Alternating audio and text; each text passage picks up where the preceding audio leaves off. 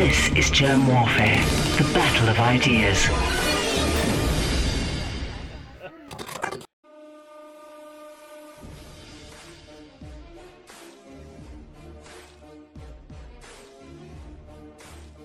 My name is Jim. This is Jim, Germ Warfare, the battle of ideas. Mark McDonald. Thank you for joining me in the trenches. you sure why about did you that? Why did you make me laugh now before we before we went live? You're going to start choking on your own bourbon. oh, how's the information war treating you? Terribly. Just terribly.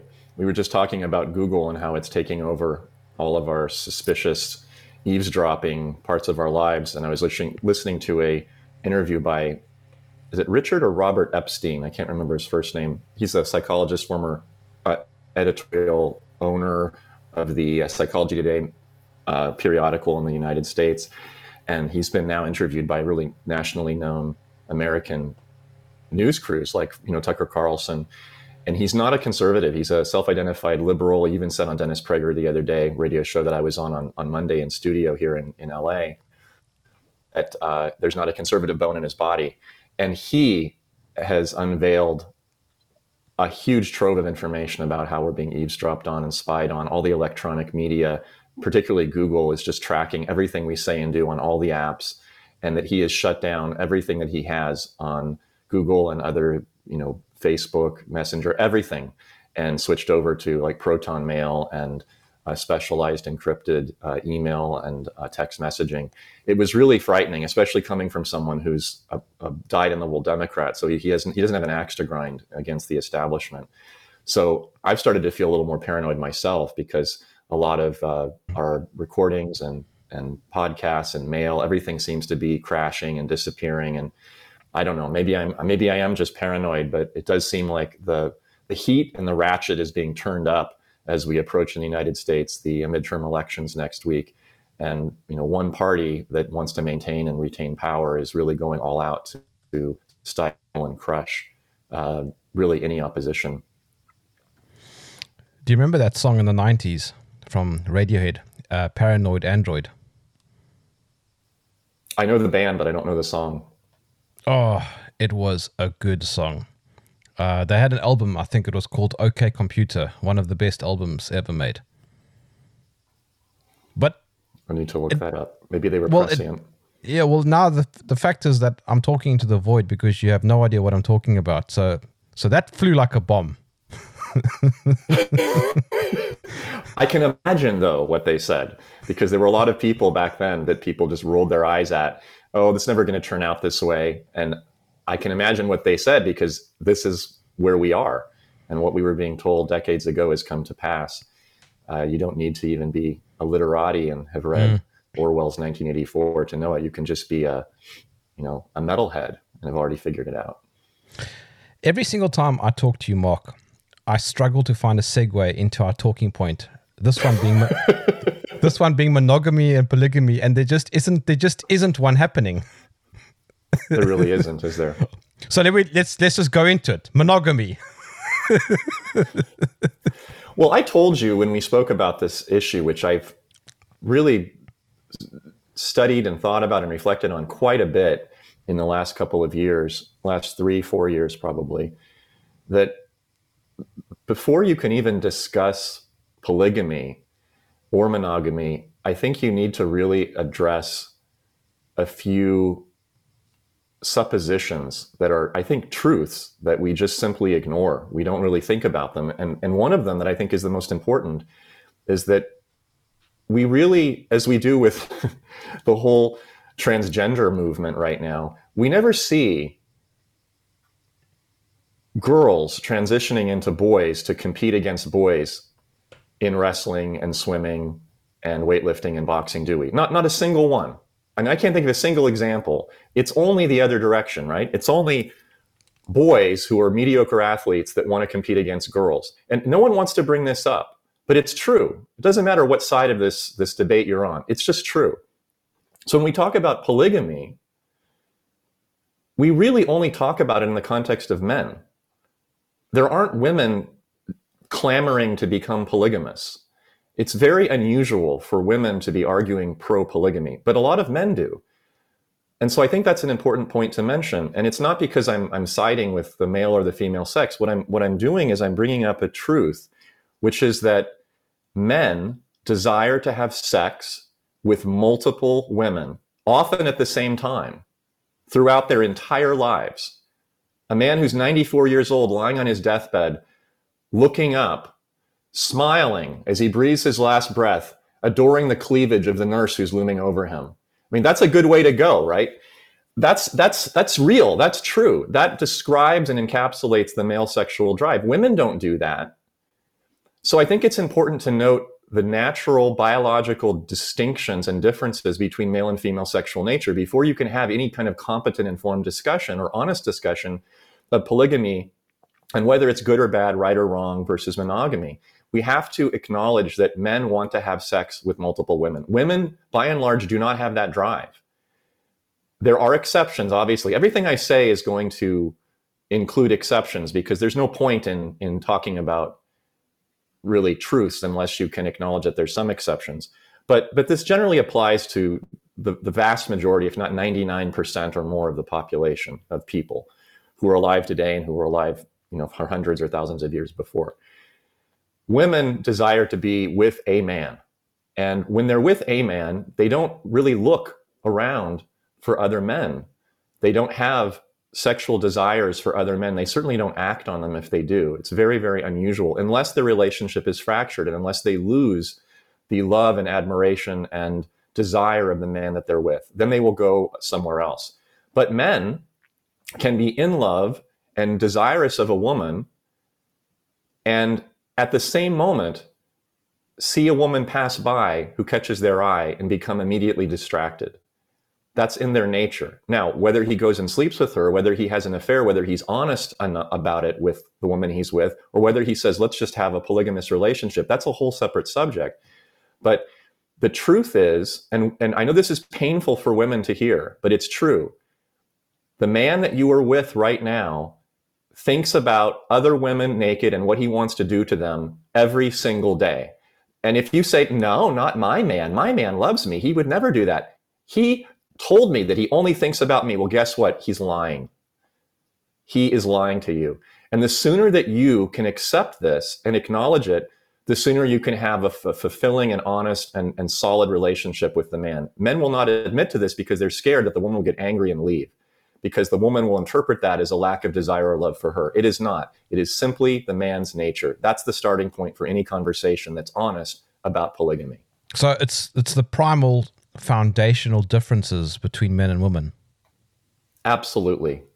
And, and anyone that argues against it is either hopelessly naive or is dishonest. That's it. Now, once you get beyond this and you can acknowledge it, men and women together, now you can start to have, I think, a fruitful discussion about what should be decided in a specific relationship or overall in terms of its sort of moral and ethical value of choosing a monogamous versus a polygamous life. Because I think that there are very good arguments for both polygamy and monogamy. And all to sort of jump to the very end of my thought process briefly, I think that it is by necessity a sacrifice that one makes to choose either polygamy or monogamy you cannot essentially have everything without paying a price. Everything that you commit to in life requires that you give up another option. So if you are to choose to maintain a monogamous relationship, there's enormous benefits to that. I'm not even mentioning, you know, religious and, and moral. I just mean relationally. There's tremendous benefits. But there's also a sacrifice to be made. And I think every woman who is with a man in a long-term relationship, whether it's you know married or not, should acknowledge that if this man is in the relationship in a monogamous context, he has made a sacrifice to you. By not sleeping with other women, your man has made a sacrifice, and you should honor and respect that sacrifice every day. Because the moment that you don't is the moment that he's going to stray and wander. That's another point that a lot of women will not accept because for them, it's not a sacrifice. To stay with one man is not a sacrifice for nearly every woman alive but it is for every single man alive. boredom. Is that is that what you're alluding to? Not exactly. Um, the sacrifice that is made by a man who stays with one woman is the missed opportunity to have sex with all of the infinite number of opportunities of other women that come across him throughout his life. Now, you may say, well, he doesn't have any other women to sleep with, or he's not attractive, or okay, fine. But the point is that if given the opportunity and there was no other constraint, just simply following need and desire, a man would sleep with as many women as he possibly can. That is not true with women. They do not have that desire. So if a man has decided to remain faithful to a woman sexually in a relationship and is not cheating on her, he is by necessity making a sacrifice. He is giving something up that he desires, that he cherishes, that he values. But Mark, her. why do why do women uh, why why do so many women actually have affairs? Is that different? Well, women have affairs for a different reason than men do men have affairs for primarily the reason of their wife not appreciating them. And I'll just use the word wife to mean, you know, monogamous long term relationship. Most men do not have affairs to sleep with women who are hotter than their wife. Most of them. There are some who do, but most of them don't. Most women, I'm sorry, most men they go and have affairs starting emotionally and then usually it develops into physical sexual relationship because men's emotions and physical desires are, are, are, just as tied together as, as many women are tied together as well the reason why they do this is that their wives stop appreciating their efforts so for example a man comes home and he decides to cook for his wife and he makes her dinner. Maybe he doesn't do a great job, but he really wants to show her that he cares about her and he wants to, to give her a nice evening. Maybe it's a special event. She comes home that night and she walks in and she throws her purse down from work and she says, What's that smell? Did you burn something in the kitchen? And immediately he's crestfallen. He just put in all this hours of secretly shopping and cutting up ingredients and preparing this meal. And all she does is criticize the effort. She doesn't say, Oh my God, that's amazing. Thank you so much. I love you for what you did, even if it doesn't taste good. And then she does it again and again and again, little things like that. And then he goes to work the next day, and this maybe mediocre looking secretary walks by and says, Wow, you know, John, you did such an amazing presentation that meeting yesterday. It was so confident. I, I was really impressed with how articulate you were. It was, I was just mesmerized just listening to you. And he thinks, Wow, my wife never talks to me like that. And then he goes back to work. And then the next day she says, Hey, you want to come by and let's go have some coffee. I really want to talk to you more about like how you speak so eloquently with such masculine energy. Yeah, it sounds like a good idea. I'd love to have a woman tell me about how, how well I speak. So they go to coffee together. And then she puts her hand on his hand and he feels this frisson of excitement. And then he starts to have these thoughts of what it would be like to be with her. And pretty soon they're in a hotel room after work and he's lying to his wife. It's not because he went after her. Maybe she went after him, maybe not. The reason why it happened is that he did not feel that his wife appreciated him. The woman that he loves does not appreciate him. That's the core motivation for most affairs that good men, honest men have with other women. Now, women, you asked, why do women have affairs? They have an affair for a very different reason. The women have affairs because they fall out of love with their husband if a woman doesn't love the man she's with, she's going to desire love from another man. It's different than attention or appreciation. I don't even think women care too much about the appreciation side. I think they want the love. And when I say the love, what I really mean is they want the desire from their husband. They want to feel desired. And if their husband stops desiring them, then they will feel devalued and they will end up leaving and going somewhere else. And desire is a very physical, very sensual energy that women can feel from men. They sense it sooner than even men do. They can sense men desiring them from across the room. They're trained like radar antenna to notice that. And if they don't feel it from their husband over a long period of time, they will start to receive signals from other men and they'll start to tune into that. That's the reason why most women wind up having an affair. But now, conversely, it it brings complications of its own. Multiple partners. Well, this is the issue because of the, the difference in the reasons why men sleep with multiple women versus why women, maybe you would say multiple, but maybe serially will have sex with different men, even within the same relationship with one man. It's not exactly polygamy, but we're talking about just multiple partners. Because the reasons and the motivations are different, it leads to a very, very complex and difficult way to parse whether polygamy makes sense for men versus for women because the, the, the, sex connotates different things for each each party and you can prove this by looking at not men and women but sexual orientation so for example men who like to have sex with men homosexuals have a very high sexual partner turnover it's it's 10 times higher 20 times higher than it is in heterosexual men. They're both men, right? So is it a male thing? It's actually not really a male thing, it's a male sexuality thing. It's a male sexual orientation thing. And it's not present with women. And so if you compare male homosexuals with, say, lesbians, lesbians tend to have very few multiple partner relationships. They tend to be in long term monogamous relationships. They don't have serial partnerships and they don't have multiple partners at a time because the female sexual nature, whether it is towards a woman or towards a man, is the same whether or not the woman is sleeping with a man or a woman.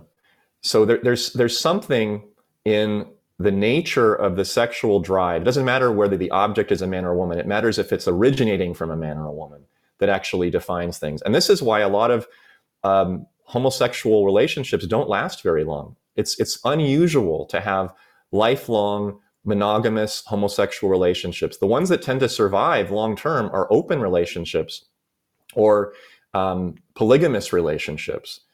It's very rare to have a monogamous long term homosexual male relationship but it is actually quite common for lesbian women to be with the same partner for decades, decades and decades and decades.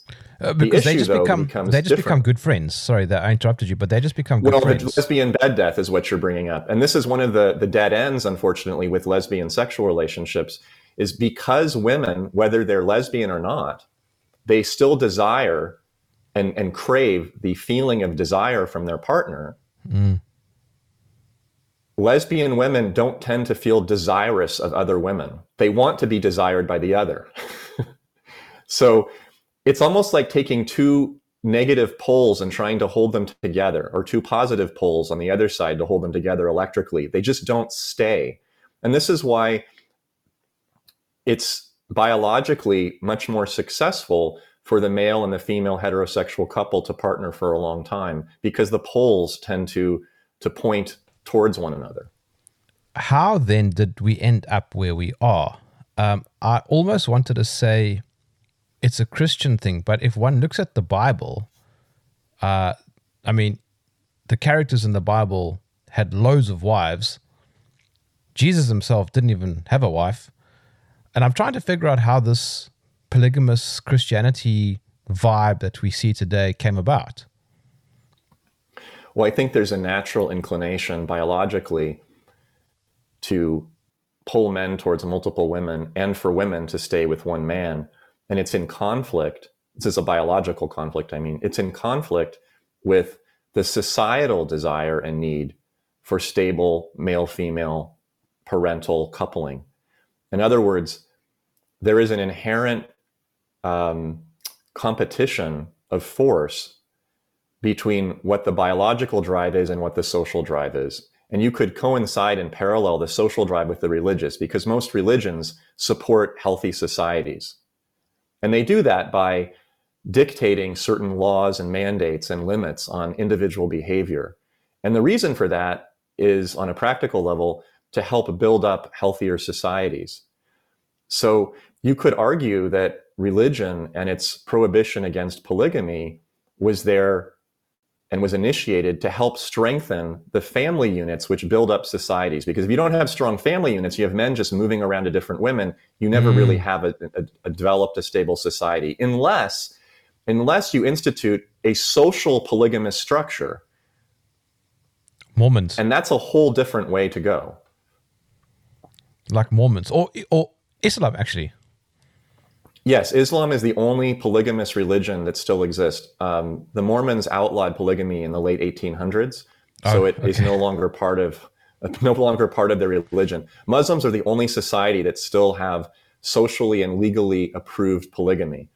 And then this gets, of course, to the question of, well, okay, you know, you make a good point about the differences between male and female sexual nature and how there's a bit of a kind of inherent conflict between the needs of women and the needs of men that can then be contained and pacified and structured under a, a religious umbrella.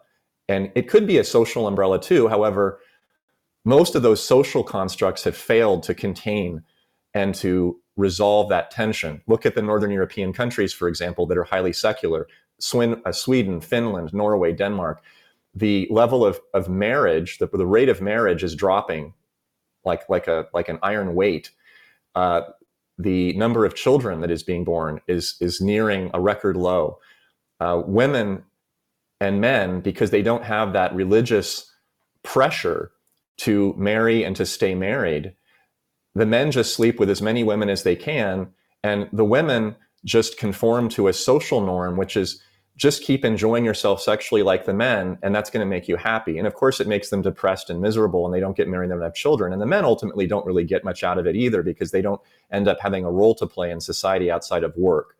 So I think it's it's it's difficult to argue when you look at the facts on the ground that the more secular a country gets, the more you know opposed to religion it gets, the more polygamy becomes accepted as part of the social structure. But it doesn't really aid the propagation of the society because you end up having really no families and no children. So it's a basically polygamy at a, at a societal level is kind of a dead end, unless it's taken into, under the, put into the, under the context of a religious umbrella, where uh, as they do in Islam, they uh, enforce financial obligations on the men who take on additional wives. And so, in a way, the polygamy in Islam is very different than the polygamy that you see in Western societies. It's not a free for all at all.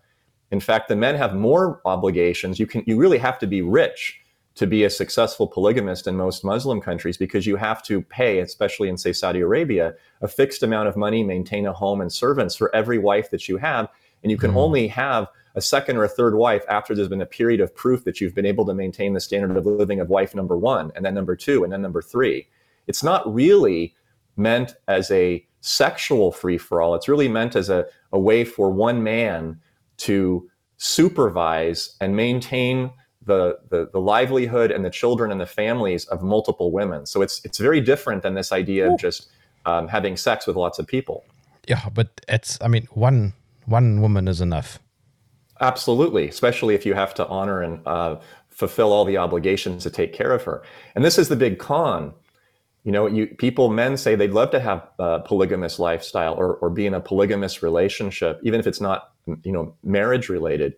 Well, of course they would on paper, because then they get to have sex with all the women that they want. And the women, of course, get to have sex with all the men they want, but most of those women don't want to have sex with other men. So they just stay home alone until their husband comes back from the second, third, or fourth girlfriend. The problem, though, is that the men don't really need to maintain the obligations, fulfill the obligations, and maintain the needs of all these women that they're with. What they really want is just to have sex with as many women as, as they can. And then eventually, if the women are smart and sharp and they start to stand up and say, wait a minute, what am I getting out of this? That's when the friction starts because then they start making time and financial and emotional demands on the man. And you're right, one man cannot satisfy the financial, emotional, and time demands of multiple women over a long period of time. It just simply isn't possible. So the nuclear family really only applies to one man and one woman. That's right. Every other uh, permutation of that is a dead end. You cannot have a homosexual family. You can in one generation, sure, but you, a, a, man and a woman are required to have a child. So even having, you know, ch- raising children by homosexual couples is is is not exactly, um, it's not a reproducible uh, long-term solution because those that couple did not have that child. They could have adopted the child. They could have had a sperm donor, an egg donor, Mm. um, which is fine as a as a as a, a temporary substitute. But it's not a it's not a, a path that will lead towards a stable society in the long term. If everyone was homosexual or in a homosexual relationship, we would be the end of the line by you know by definition. So the only option for long-term society to succeed and thrive in is a male female relationship and and the male could still be gay i'm not even criticizing the orientation there's a lot of homosexual men who are married to heterosexual women and they have families and children so it, it has nothing to do with me being for or, or against uh, homosexuality i'm just speaking about the, the social underpin the biological underpinnings of the social success of the, the biological man and the biological woman developing and defining the core unit of society as the family unit. All right. So, wait, are you suggesting, Mark, that a monogamous relationship uh, has potentially better civilization outcomes than than polygamous polygamous relationships? I think history shows that it's really the only one that can have a long term positive outcome, with the exception, as I said, of the kind of distorted not distorted isn't the right word but the highly controlled and and and vertically structured polygamous society that you see in Islam but that would never be acceptable here in the US because of the imbalance of freedoms. But if you if you want to have a society that succeeds that is based upon largely speaking the the the western european model of individual rights and liberties and either democracy or republic, I don't really see how those values and those social standards and laws can coexist with a polygamous society. I, I, I just don't think it's possible for that to work. Not not in any large scale way. Yeah, just to clarify my earlier point about the nuclear family, um, a nuclear family would would also not be one man and five wives. No, no, it would not. It would be one man and one wife and one mm. woman uh, with a linear succession of, of children, of progeny. The, the polygamous life was tried. It was tried, as you said, by the, the Mormons uh, for a number of years in the 1800s, and it ultimately uh, turned out to be a failure. I, I don't know if it was an internal failure within their society as much as it was a conflict between the values of the country, the nation, and their society. They would do it on the on the sly. They would have these um, non-public, non-formal marriages with their different wives, and they would live together and call themselves sisters. They were li- they were living a polygamous life, but it was not uh, honored or approved of by the the government, by the states, and and by the by the nation as a whole. And ultimately, I think the conflict became too great. And so they had to formally abolish that. And now, uh, even within the church, it's no longer considered acceptable in the Mormon religion to have uh, multiple wives. Uh, certainly not to have multiple girlfriends, because that would have violated their their basic precepts that every woman you sleep with has to be, you know, your wife. So, polygamy is essentially about appealing to a fantasy, essentially, more than a reality. I think that's a good summary. I think polygamy is is is a practice of appealing to a fantasy specifically of men because men don't largely want to accept the reality that there's a price to be paid for being married to one woman and having successive short-term monogamous relationships with women over a number of years. Men on some level understand that when you have multiple sexual options, your sexual needs are satisfied, which is very appealing. And that at the same time, to be with one woman over a lifetime, for most men, is the best way to generate a stable family and to raise children that will allow them to be good, successful, and, and well respected fathers and that those two paths both require the loss of the benefits of the other. And, and men like all humans, like all people, they want both. They want both. And so polygamy is a fantasied solution to that inherent conflict. And that's why they pursue it. And that's also why, as I said earlier, that's why it isn't really discussed in the context of women, because women don't have the fantasy of solving the so called problem of being married by having multiple husbands, because to them, it's not a problem to have one husband. Women are delighted to have one husband, which again gets me back to this very important point that if you are married, if you are a wife or you want to be a wife, and you don't consciously acknowledge that the man who is committing to you, if he's going to be married to you, he is actually giving up a huge, a huge, he's paying a huge price in giving up other women to be with you. And, and that is, that is something that if you acknowledge and you respect and honor, you will increase the odds of having a successful relationship with him. And if you deny it, you are just sowing the seeds of a broken relationship and a divorce later on. Yeah, it also seems to me, Mark, that um, you can't invest as much into multiple partners as you can in one. I don't mean financially; I mean sort of intellectually, love, etc. I mean, the longer you know I am with my wife, the more I love my wife. If that makes sense. Um, and I can't imagine splitting up that time with other women I think that this is something that a lot of men either never realize or they they don't consciously think about it, but it's a very important benefit that men can receive by staying with one woman. Now, not all men can appreciate this or value this as much as they enjoy the sexual gratification of having other women. And that's why often men just choose the latter. But for men who are able to both recognize and appreciate and honor the possibility of growth with one woman over a number of years, that can actually benefit them.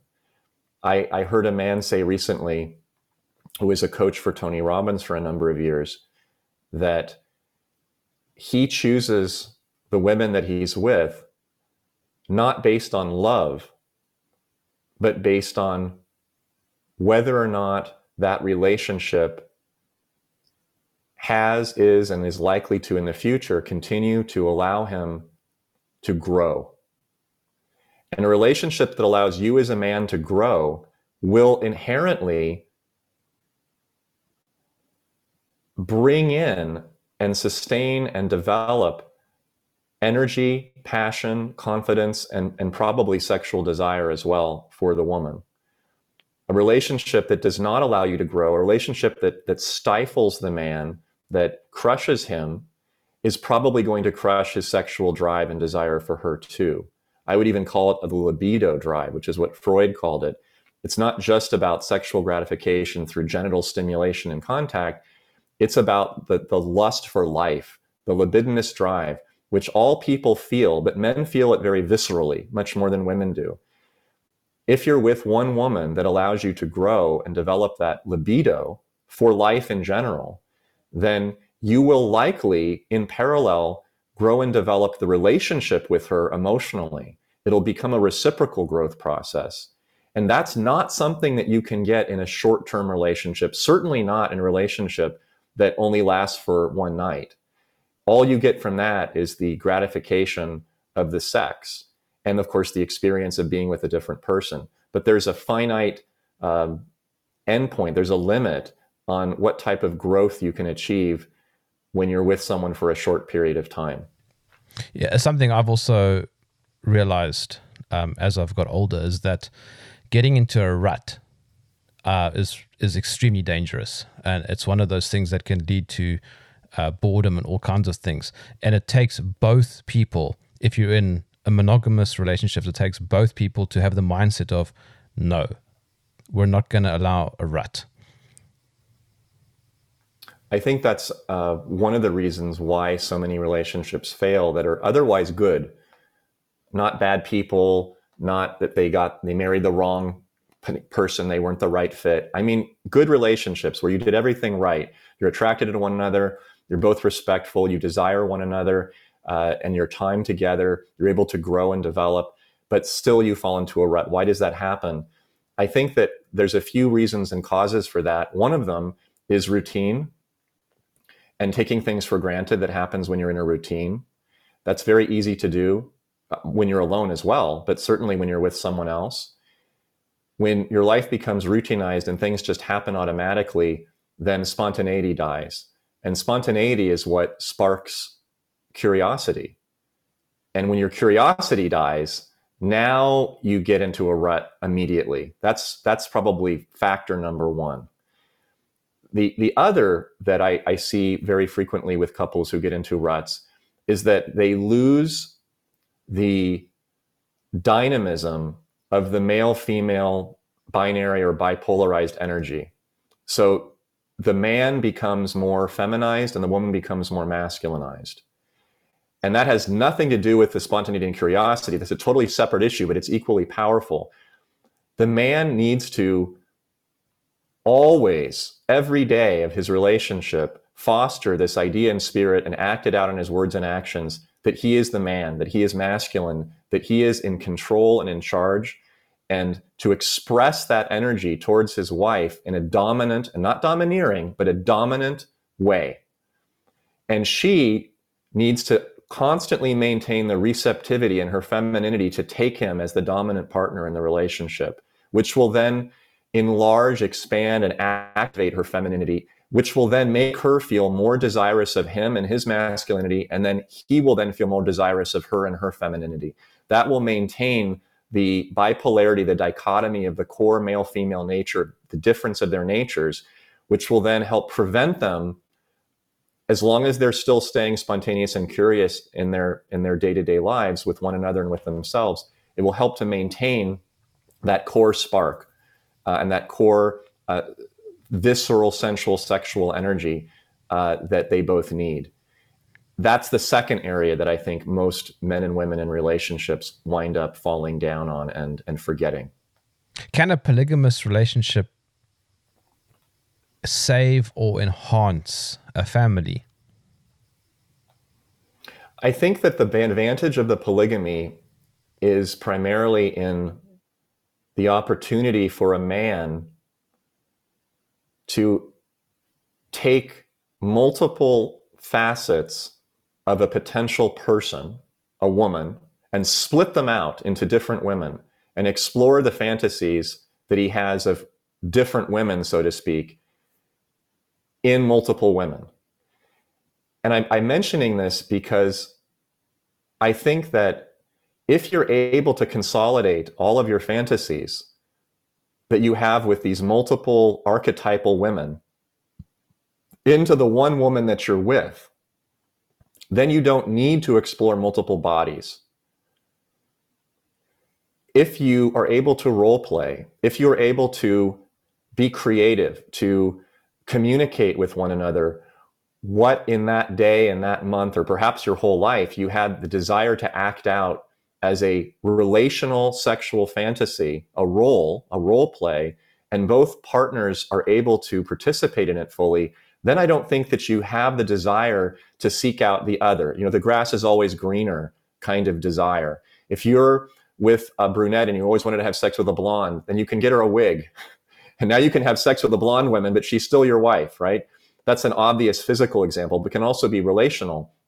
It can be maybe your wife is very um, uh, warm and caring and giving, and, and you love that. It's it's what you what you married her for. But you kind of want a bitch too every now and then, and you want a woman that you can spank and a woman that you can chastise, and you can throw her down on the bed and you can punish her for being a bad girl.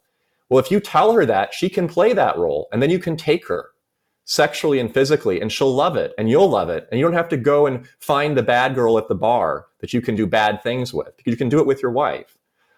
So I think that even though theoretically the polygamy could help, the polygamous relationship could help to solidify and support and strengthen a family because the man then gets all these other needs fulfilled. He doesn't feel the need to go and be duplicitous and dishonest. I believe that you can probably get most, if not all, of those needs fulfilled with one person. In most cases, if the relationship is solid and strong and they're both open to it, and then you can build that stability at that trust and that exploration and that growth with only one person. And so you don't need to create the sort of fantasied, artificially generated stability of the polygamous uh, relationship because the price and cost of that, as we were saying earlier, is huge. I mean, the man might feel more sexually stable. There might be, you know, more legs on the stool to keep the, the whole unit intact because you're not all relying on one or the other. But the price to be paid is uh, more time, more emotion, more money. And then, of course, the inherent jealousy that occurs in all polygamous relationships between women and men. Men can develop jealousy too. So it's not just male, but inherently, women who are in polygamous relationships almost always wind up feeling some form of jealousy when there are multiple women involved. It's very hard to stifle that. Again, with men too, but with women, it's really strong. And even women who say that they want the polygamy, they often then decide that the, the modest improvement in their sexual explorations that they get with multiple men is dwarfed by the, the rising volcano of erupting jealousy that they feel towards all the other women that they know their husband is sleeping with. Mm. I think there is a strong correlation with the modern society, Mark, um, in the sense that the more feminists there are, the more desire there is for men not to want multiple women. Because can you imagine? Can you imagine having four feminists with blue hair? and and and you can't do anything without signing TNCs and, and a little contract of consent. the the the the amount of sex among the current high school, college, late 20s generation is lower than it's been in the last 30 years. It's far lower than it was in the 60s and 70s. And and the reason why it's so low is exactly what you pointed out to. The women are not attractive. They're not attractive physically. Their personalities are not attractive. They're they're they're all buzzkills. They're all cock blockers. All the college students, unless they're completely drunk and they finally give in to their actual urges and they drop all the pretense, all that they do is go out and attack men for yes. being sexual. And that is not a very appealing quality in a woman. And men don't want to have anything to do with that. They'd rather go pay the hooker or the lap dancer. At yeah. least she's fun. They don't want to go out with women like this. And so all the women sit at home and complain about how mean the men are and that they won't ask them out. And all the men sit at home and go, why don't we go to the strip bar again? At least we can have fun with uh, Jade. And yeah. then there's no coupling. No, I'm not, again, I'm not trying to side with uh, the free love movement of the 60s and 70s, but I think there is a consequence to disavowing the natural desires of men to go after women and for women to encourage not the blue hair and the nose ring and the tats and the, the boy haircut and all that nonsense, but encouraging their actual feminine expression of, of, of, their core nature as women. And when you when you take that away and you, you impose feminism, which is the antithesis of everything I just said, now you really just kill off yeah. the the basic flow of life, which is men chasing women and women loving to be chased. And great family planning is if she walks into the bedroom wearing a t-shirt that says Black Lives Matter. it's fine. I'll I'll be I'll I'll go find I'll go find a woman elsewhere. it's it's it's actually a really good filtering device because you know who to avoid now. I mean, anytime you see a woman wearing a mask, that's immediately a no for me. Oh yeah. So, mm. and and I think for most you know, heterosexual, strong, feminine women, seeing a man wearing a mask is also a big turnoff. So at least the, the masked women and the masked men, they can get together and they can sit and and complain about politics together and never have sex. That's fine. They can they can do that on their own. Uh, but all the non-mask wearers, the ones that are free, they can go and and and flirt and joke and touch and go have fun and they can have sex or they can go get married or they can date they can actually get their their healthy needs met because they're actually honoring their their basic attractive qualities that are distinct as a man and as a woman, which is what's denied by all the people you just described. There's something very beautiful though about what you're talking about. Um, it, it's something that you would think is normal, but the fact that we're talking about it in the year 2022 means that um, it's becoming fringe. It's becoming an outlier position. Yes, because we've forgotten after being yelled at and criticized and harassed uh, for the last 5, 10, 15, you can go back probably 20, 20 or 30 years, depending on how far you want to go back. Certainly in the last few years, it's become a fever pitch of, of castigation and um, canceling and losing jobs and expulsion from school and uh, actual criminal charges, arrests, and, and jail and imprisonment for men to simply be men and, and for women to be women. There is a, a woman I spoke with yesterday who's a therapist who said, and she's venting with me about how awful she sees this whole attack on children, the transgender activism attacks, which are seeking to remove basic biological identities of boys and girls so that we can have androgynous adults and, and kill off the family uh, along the way. And she said, you know, when I was in, in college in the 80s, I used in New York, she said, I used to go to drag queen shows with, with men uh, because they wanted to see the drag queens. And I would go, but she said, every time I went, I didn't find it to be very mature. I found it to be kind of um, adolescent. So it wasn't it wasn't something that was sophisticated. But more importantly, she said, I found it to be sad.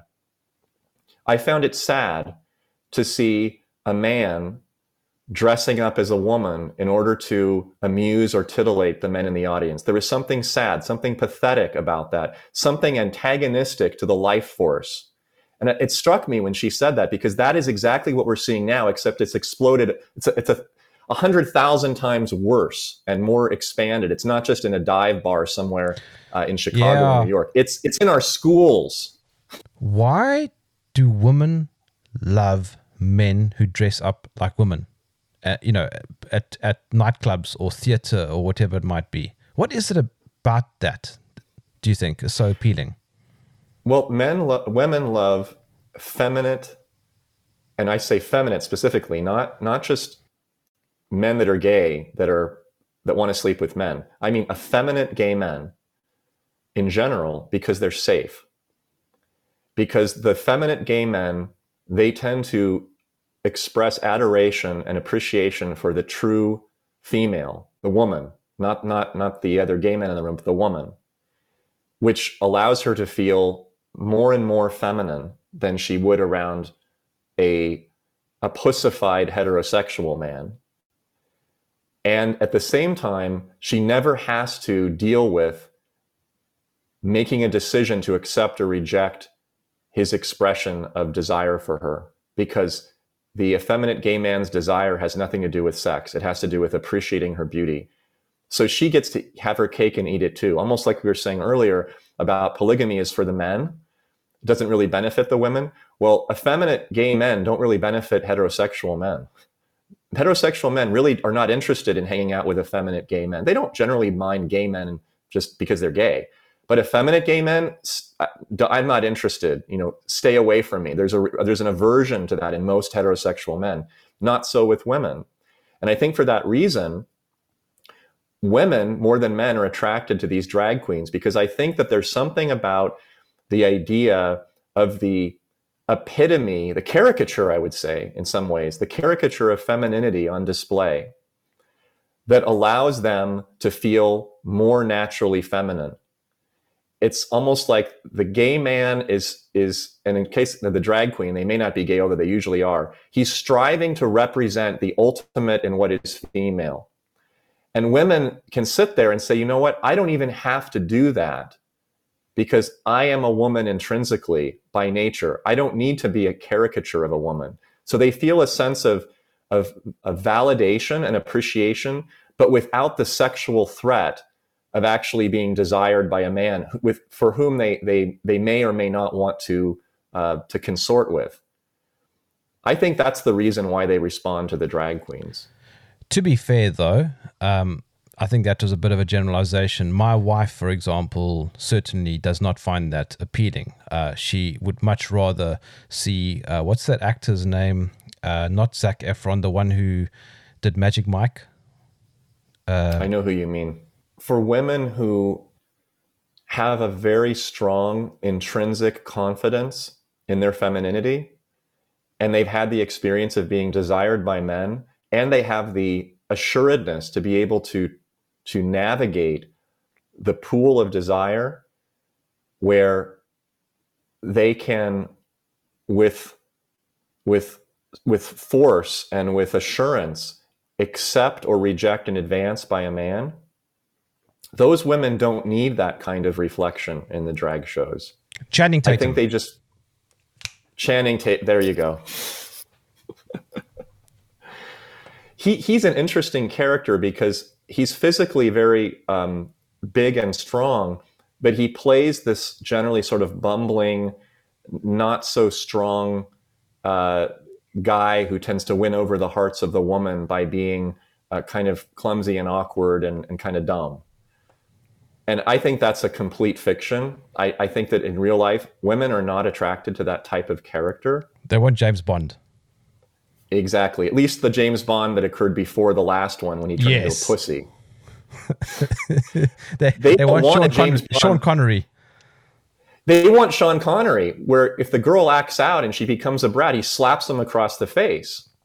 That's who they want because they they actually want a good a good slap across the face when they when they lose their mind. Now everybody's going to say, "Oh, he's he's supporting spousal abuse." No, I, I mean that in a metaphorical sense. Although sometimes there does need to be some sort of physical, you know, corralling. But women need that containment. And the last James Bond, he sacrificed himself and essentially society to save a woman. But women actually don't want the man to do that. The women want certainly for him to protect the family when there's a threat. But when there's a greater threat to the society, to the world, when there's a war, the wife doesn't want the husband to stay home and wait for the invaders to come so he can protect her from them and let the country fall. She wants him to go away to war to protect the larger society because that's his mission. And if he doesn't come back, she'll of course be horribly uh, in grief from the loss, but she will not resent him for having risked his life for the for the country because she knows that in his death he's then by force protecting her. And that's ultimately what she wants to see. She wants to see that he's willing to protect her, but not at the sacrifice of society.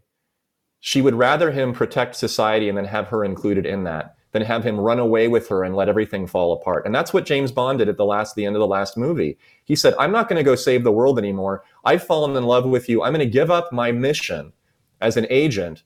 I'm going to fall mm-hmm. on my own sword so that you don't become individually harmed." That was the the antithesis of what the core attraction is in James Bond, and that is now the new um, androgynous Bond. It is the it is the the housewife Bond. It is the baking cookies at home Bond. It is the the, the feminized Bond. It's a disaster, and it's what all the feminists want. But now they've re- they finally got it. They've got the James Bond that they always wanted. And guess what? Women are sitting there going, you know what? This doesn't turn me on. this does not. This does not make me wet at all. I can't picture masculinity working in tandem with six wives. It's that's a that's a really interesting point. I think you have something there. I think that there is there maybe there's there's two different elements of masculinity that need to be distinguished. One is the the virility of the male, which is masculine, just like the fertility of the woman is a feminine quality. But fertility doesn't mean sleeping with a lot of men. It means the capacity to bear many children. Virility is the the sexual prowess and the sexual power of the man, which could be expressed through having sex with a lot of women. However, to stay with one woman and to maintain her desire for him and to fulfill her sexual desire through ongoing passionate sex for decades and decades you could argue is actually a more masculine expression of that virility than for a man to go off and have short bouts of, of sexual intercourse with dozens and dozens of women. Because in the end, it's easier. It's easier for a man to have sex with many women over time. It doesn't require as much work and as much effort and as much courage as it does to actually not only stay with one woman. And I'm not saying a man that is afraid to go and risk himself with other women, afraid to be rejected. So he stays with a mousy woman and they have a very weak sex life. That's not what I mean. I mean a man, I'll put it this way, that this may answer the question. A, a woman, a woman's greatest drive for maintaining the sexual desire of her male partner is to know that he could sleep with any woman he wants by snapping his fingers. And he chooses, despite that, to sleep only with her. That is incredibly attractive to a woman. It's, it's very powerful. It's it's it's probably one of the things that that makes the women the most sexually uh, enlivened and hungry. The opposite is also true. A woman who stays with a man who is staying with her only because he can't get any other woman has zero attraction to her. Absolutely none. Even though he could be a great guy in other ways. So this is the this is the the challenge. This is the um, the conflict that women have to wrestle with. In their heart, they want the man to only want them. They want that, and they want him to stay with her because they want that uh, that monogamy. And yet, for them to stay attracted to him, they need other women to want him. And the only way another woman is going to want him is if he expresses on some level an acknowledgement and desire for the other women too. In other words, a homosexual man is not going to express that desire for other women, and most other women are probably not going to desire him. This is why it's so important for a woman who's with a man to not attack and degrade him for expressing desire for other women. And when I say expressing desire, I mean noticing sexy women. I mean maybe flirting on some level, depending on what your agreements are. I'm, I'm not trying to prescribe not, something, but I'm just saying porn. That, yeah, exactly. You, you, there's a, there's a, a way that you are not suppressing your sexual needs, but you're also not flaunting them. You're just mm-hmm. being a man. Uh, a guy told me the other day that he and his wife have had this understanding for years and they have a great sex life. And when they get to a traffic light at night and his headlights show a woman walking in front of the car in a short skirt and beautiful legs and a nice ass, he turns to his wife because he's staring at the woman. He turns to his wife and he says, Wow, this is why I believe in God. Now, most women would say, You asshole, and they get out of the car. I'm going to walk home. Fuck you. But his wife turns to him and smiles and, and is, is gratified because she knows that he desires these other women, these other, he recognizes and accepts his sexuality, but he doesn't go and chase the woman that walked in front of the car. He doesn't go and get her number. He goes home and then he has sex with his wife. She loves that. But you know, Mark, you're making us sound like dogs. We are.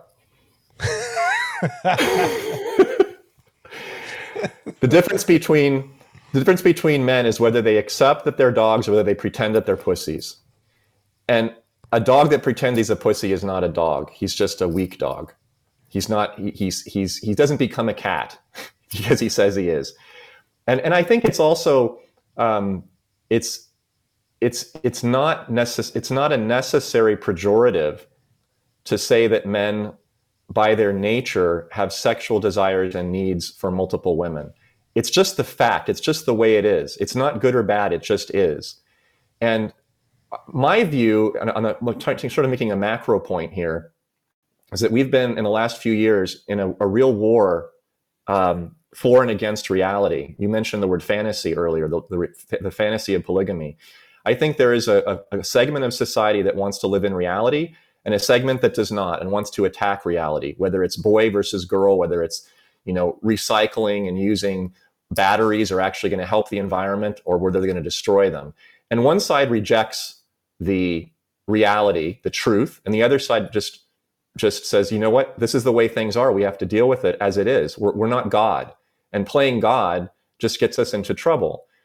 So I think that the people who are most likely to be happy in their life in general are those that can first and foremost accept reality and work from there. And so couples that are the most successful tend to be those who acknowledge and accept the reality that the man in the relationship is going to have sexual desires for a lot of women until the day he breathes his last breath, looking at the cleavage of the nurse in his hospital bed at age 94. And the ones that don't, the ones that reject that, they wind up pushing the man into sexual perversion, sexual suppression, sexual deviation, lying, dishonesty, all of the stuff that is not a healthy way to live. And so I don't think there's anything pejorative about just saying, you know what, men love sex, they love sex with a lot of women, and the ones that say that they don't are lying. Now let's just move on with it. It has nothing to do with you, Emily, Maria, and whether you're attractive or not, or whether he loves you or not. It's irrelevant. It's him. It's his nature. It's it's it's who he is as a man. So now let's how do we deal with that in the relationship without attacking him and criticizing him and pushing him to apologize and suppress so that we can have the best relationship that we can, given that we are not angels, we are humans. Mm. We are made in God's image, but we are human beings. We are to some degree animals with a higher spirit, but we are still animals and we, we cannot transcend that until perhaps our death, until we ascend into another another level of the kingdom. I think another harsh reality is that if you had six wives, you are going to prefer one or two over the others. And that is just the way it is. You're not you're simply not going to get on with some of them as well as the others. And so you're going to have this weird kind of hierarchy and they're going to notice. And it's not a terribly efficient end result. If you ever saw the movie Raise the Red Lantern, beautiful movie from China about 20 years ago with Gong Li, this described the exact problem of a man who had, I think, three or four wives. And the story was about the last one, the third or the fourth one that showed up, and how the arrival of the new wife created all this tension because he began to prefer the new wife to the to the previous wives and all this jealousy and anger and acrimony and and dissension brewed because even though he ostensibly loved all equally the symbol of his desire came through every night when the red lantern was hung in front of the room of the wife that he chose to sleep with that night and all the wives knew because that lantern was out there and when the lantern kept coming back to the same wife night after night, the others started to get really pissed off. so this is a concretization of what you're describing. I mean, there's literally a lantern raised above the wife I like better tonight. But even if they're not doing it so overtly, there will be preferences and there will be uh, differences in how one treats each wife. You can't treat all people equally. It's not possible. So, given that, you may you might not be successful in trying to alleviate those differences because they're just going to be inherent in any polygamous relationship. Soulmates, is that a thing? It's bullshit. And the reason why it's bullshit is is is I would call this more of a of a, a freeing rationale. It's not to attack the idea of the soulmate. It's to actually release you from the horror and the misery of necessarily leading a life of loneliness until death. If there was only one person out there, which is the concept of the soulmate, for each person, the likelihood that we would meet that person in this world today is virtually nil. And what that means is that unless divine providence has put each one of us together, and I don't really believe that there's a divine intervention in bringing people together, although it seems that way with certain people, but certainly not in general, then the likelihood that you're going to wind up with your soulmate is just it's so minimal that you're always going to be settling for somebody that's not going to actually meet the cut. I think that the opposite view, although it seems a bit threatening, most of the things I've said today are going to feel very threatening to many people, although I think they're grounded in truth. And I'm always grounded in truth first. I don't care if it makes people uncomfortable because I think part of our responsibility as humans is to confront truth, even if it makes us uncomfortable. It's one of my messages, you know, fighting through fear. All the books that I write are about fighting through fear. I believe that there are probably many, many people in the world that will make each of us incredibly happy and fulfill most of our needs. Not all. There's no one who, that will make all of our needs fulfilled. but most of our needs, certainly enough for us to be tremendously happy and content and fulfilled. And what that means then is that we don't have to find the soulmate. In fact, we, all of us, could be married to hundreds, if not thousands, tens of thousands of people and have an equally rich life. Very different life, very different and unique life, but a very rich and fulfilled one. That should take the pressure off of people to think that they need to wait for the perfect person. First of all, there is no perfect person. That's mm. the first thing. And so if you look for that, you're never going to find you're going to be alone all your life or miserable with a great person, which is even worse. Poor, poor, poor great person because he's not perfect. you're his enemy. the enemy of the of the good is the is the search for the perfect. You don't want to be that enemy. So if you find somebody, any people, any person who is really great but isn't perfect, you can then feel and, and rest content mm. that because you're not ever going to find a soulmate, all you need is to find someone that fulfills most of your needs and can make you happy. You're not always looking for the greener grass on the other side. You need to have standards. You need to know what it is that you need you need to make to get to make yourself happy. But once you've got that, you don't then have to so-called settle for someone. You can receive that person as somebody who is absolutely good enough to to fulfill the, the bulk of your life needs. And then you can just you can close the book and you can say, I'm done. I don't need to go find someone better. And also, you can know that if you get divorced or the person dies, there will be someone else out there that will also do the same thing for you in a different way. So I think that to me is a much more empowering and liberating thought than mm. than when, once you dig below the surface of the soulmate. I think that's an that's an to me that's just incredibly depressing and, and actually it's a horror movie. Can you imagine saying like there's a building with all of the riches and the food and and and the, the oasis that you desire. You can't get to it right here. And, and, and there's a key. There's and there's only one key that'll open it. And here's 20 million keys. Go find the right key. You have 50 years to do it. I mean that that's the, the definition of hell to me. Norman disagrees. He says uh, Tinder is where you can find your soulmate.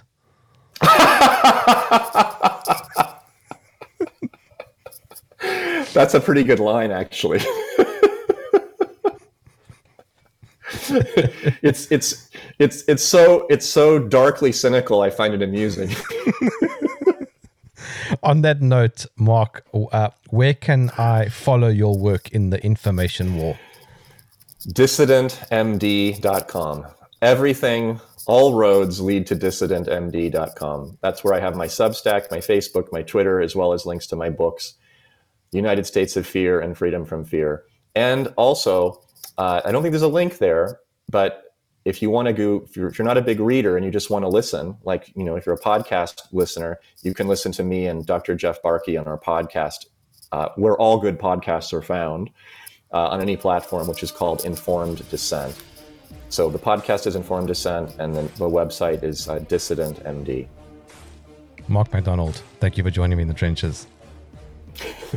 thank you. My name is Jim. This is Jim Warfare the battle of ideas.